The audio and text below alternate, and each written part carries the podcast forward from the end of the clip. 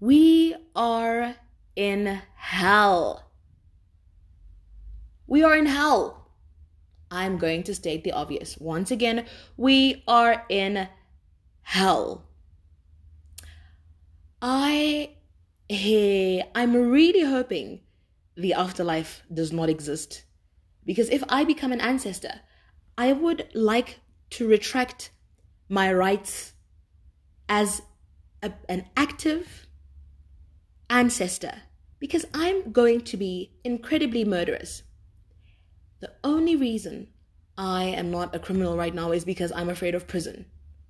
Still like the feeling of wind blowing in my face. I love the feeling of water, swimming, the freedom of imagination and travel, and, and, and, and, and, and. So that is really the only reason, the only reason I'm not a criminal. Because we are in hell. We are in hell. Allow me to be open minded and, uh, and just talk generally. If you have listened to my podcast about women sucking, yes, we suck. Yes, men are trash. But we are also in hell. And all of these things all exist in one space. Space that is already complete and full. We are in hell. And I do not want to be an ancestor that is going to commit murder because Shem, I'm going to finish people. I am absolutely horrified today. I'm genuinely horrified. And this is my space to be horrified in peace, in glory, in anonymity. You're so. There is. Uh, like, I just. Uh, we're in hell. There is so much crime that is happening in this country. We all know what is happening. We all know who the perpetrators are. We have access to our perpetrators. We could, you, we could point at them. We know where the human trafficking rings are in Sandton, in Maboneng, so on and so forth. But we also know that people actually don't give a flying fuck. They don't give a flying fuck. They don't give a crawling fuck. They don't give a butterfly swimming fuck. They, there are no fucks that are given. There are no fucks that are volunteered, no fucks that are offered. You can't even steal a fuck. Because there are no fucks. For you for us to assume that a fuck must be given, we're assuming that fucks exist relative to this particular situation relative to this particular situation, we are assuming that fucks exist, so we must do something. How do we distribute these fucks? Sorry, we've run out of fucks. Actually, the fucks were never generated. We never, ever, ever, ever had fucks. We oversold the idea that fucks existed, and at some point we would give a fuck. Every now and then. You know? But when it comes to sexual predators, when it comes to laying criminal charges, opening a case for rapists, murderers, pedophiles, so on and so forth. If you're not dead, it doesn't matter. Oh, I'm actually lying. Even if you are dead, it still doesn't matter. It doesn't matter because no one cares. We're in hell. Oh my word, we are in such a hell.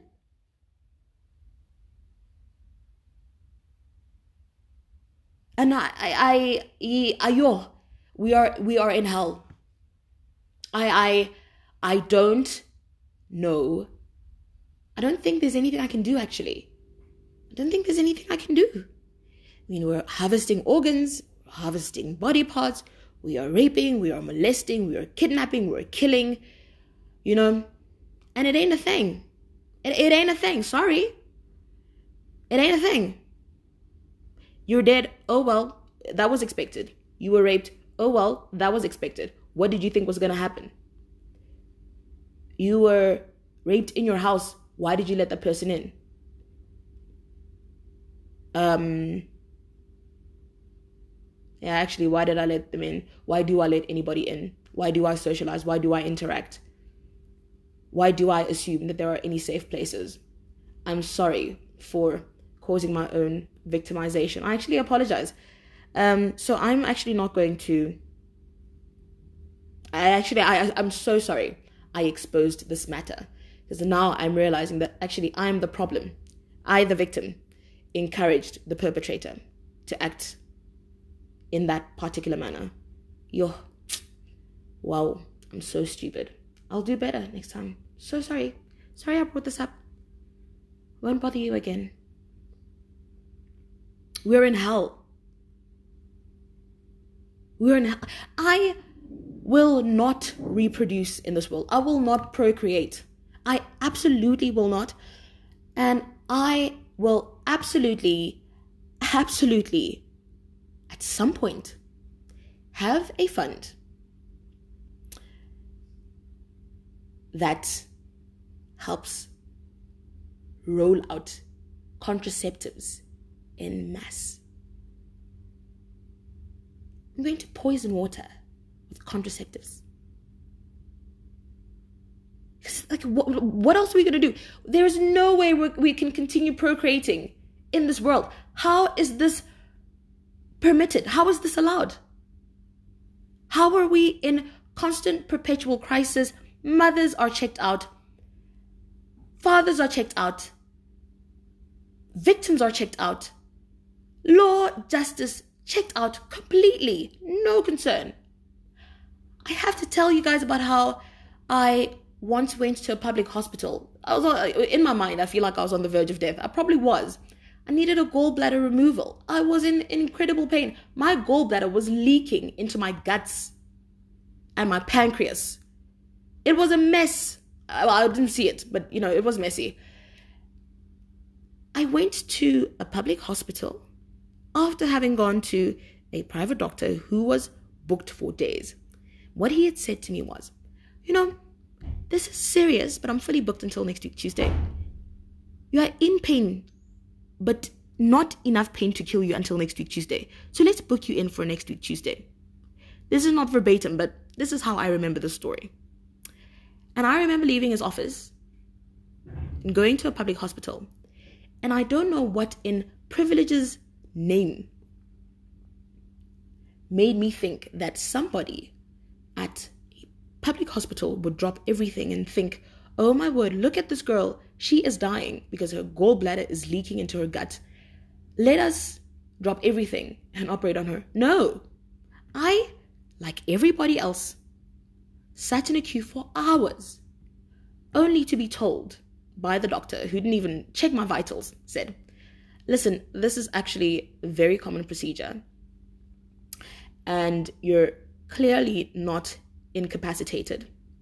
So, we're going to put you on a waiting list. I would advise that you rather wait for your private sector surgeon to operate on you next week, Tuesday, because at the rate that our list is growing. You are going to get the surgery next year this time. I was shocked and ashamed all at once. And this is what she said. She said, The only way we're going to operate on you is if you are on the verge of death.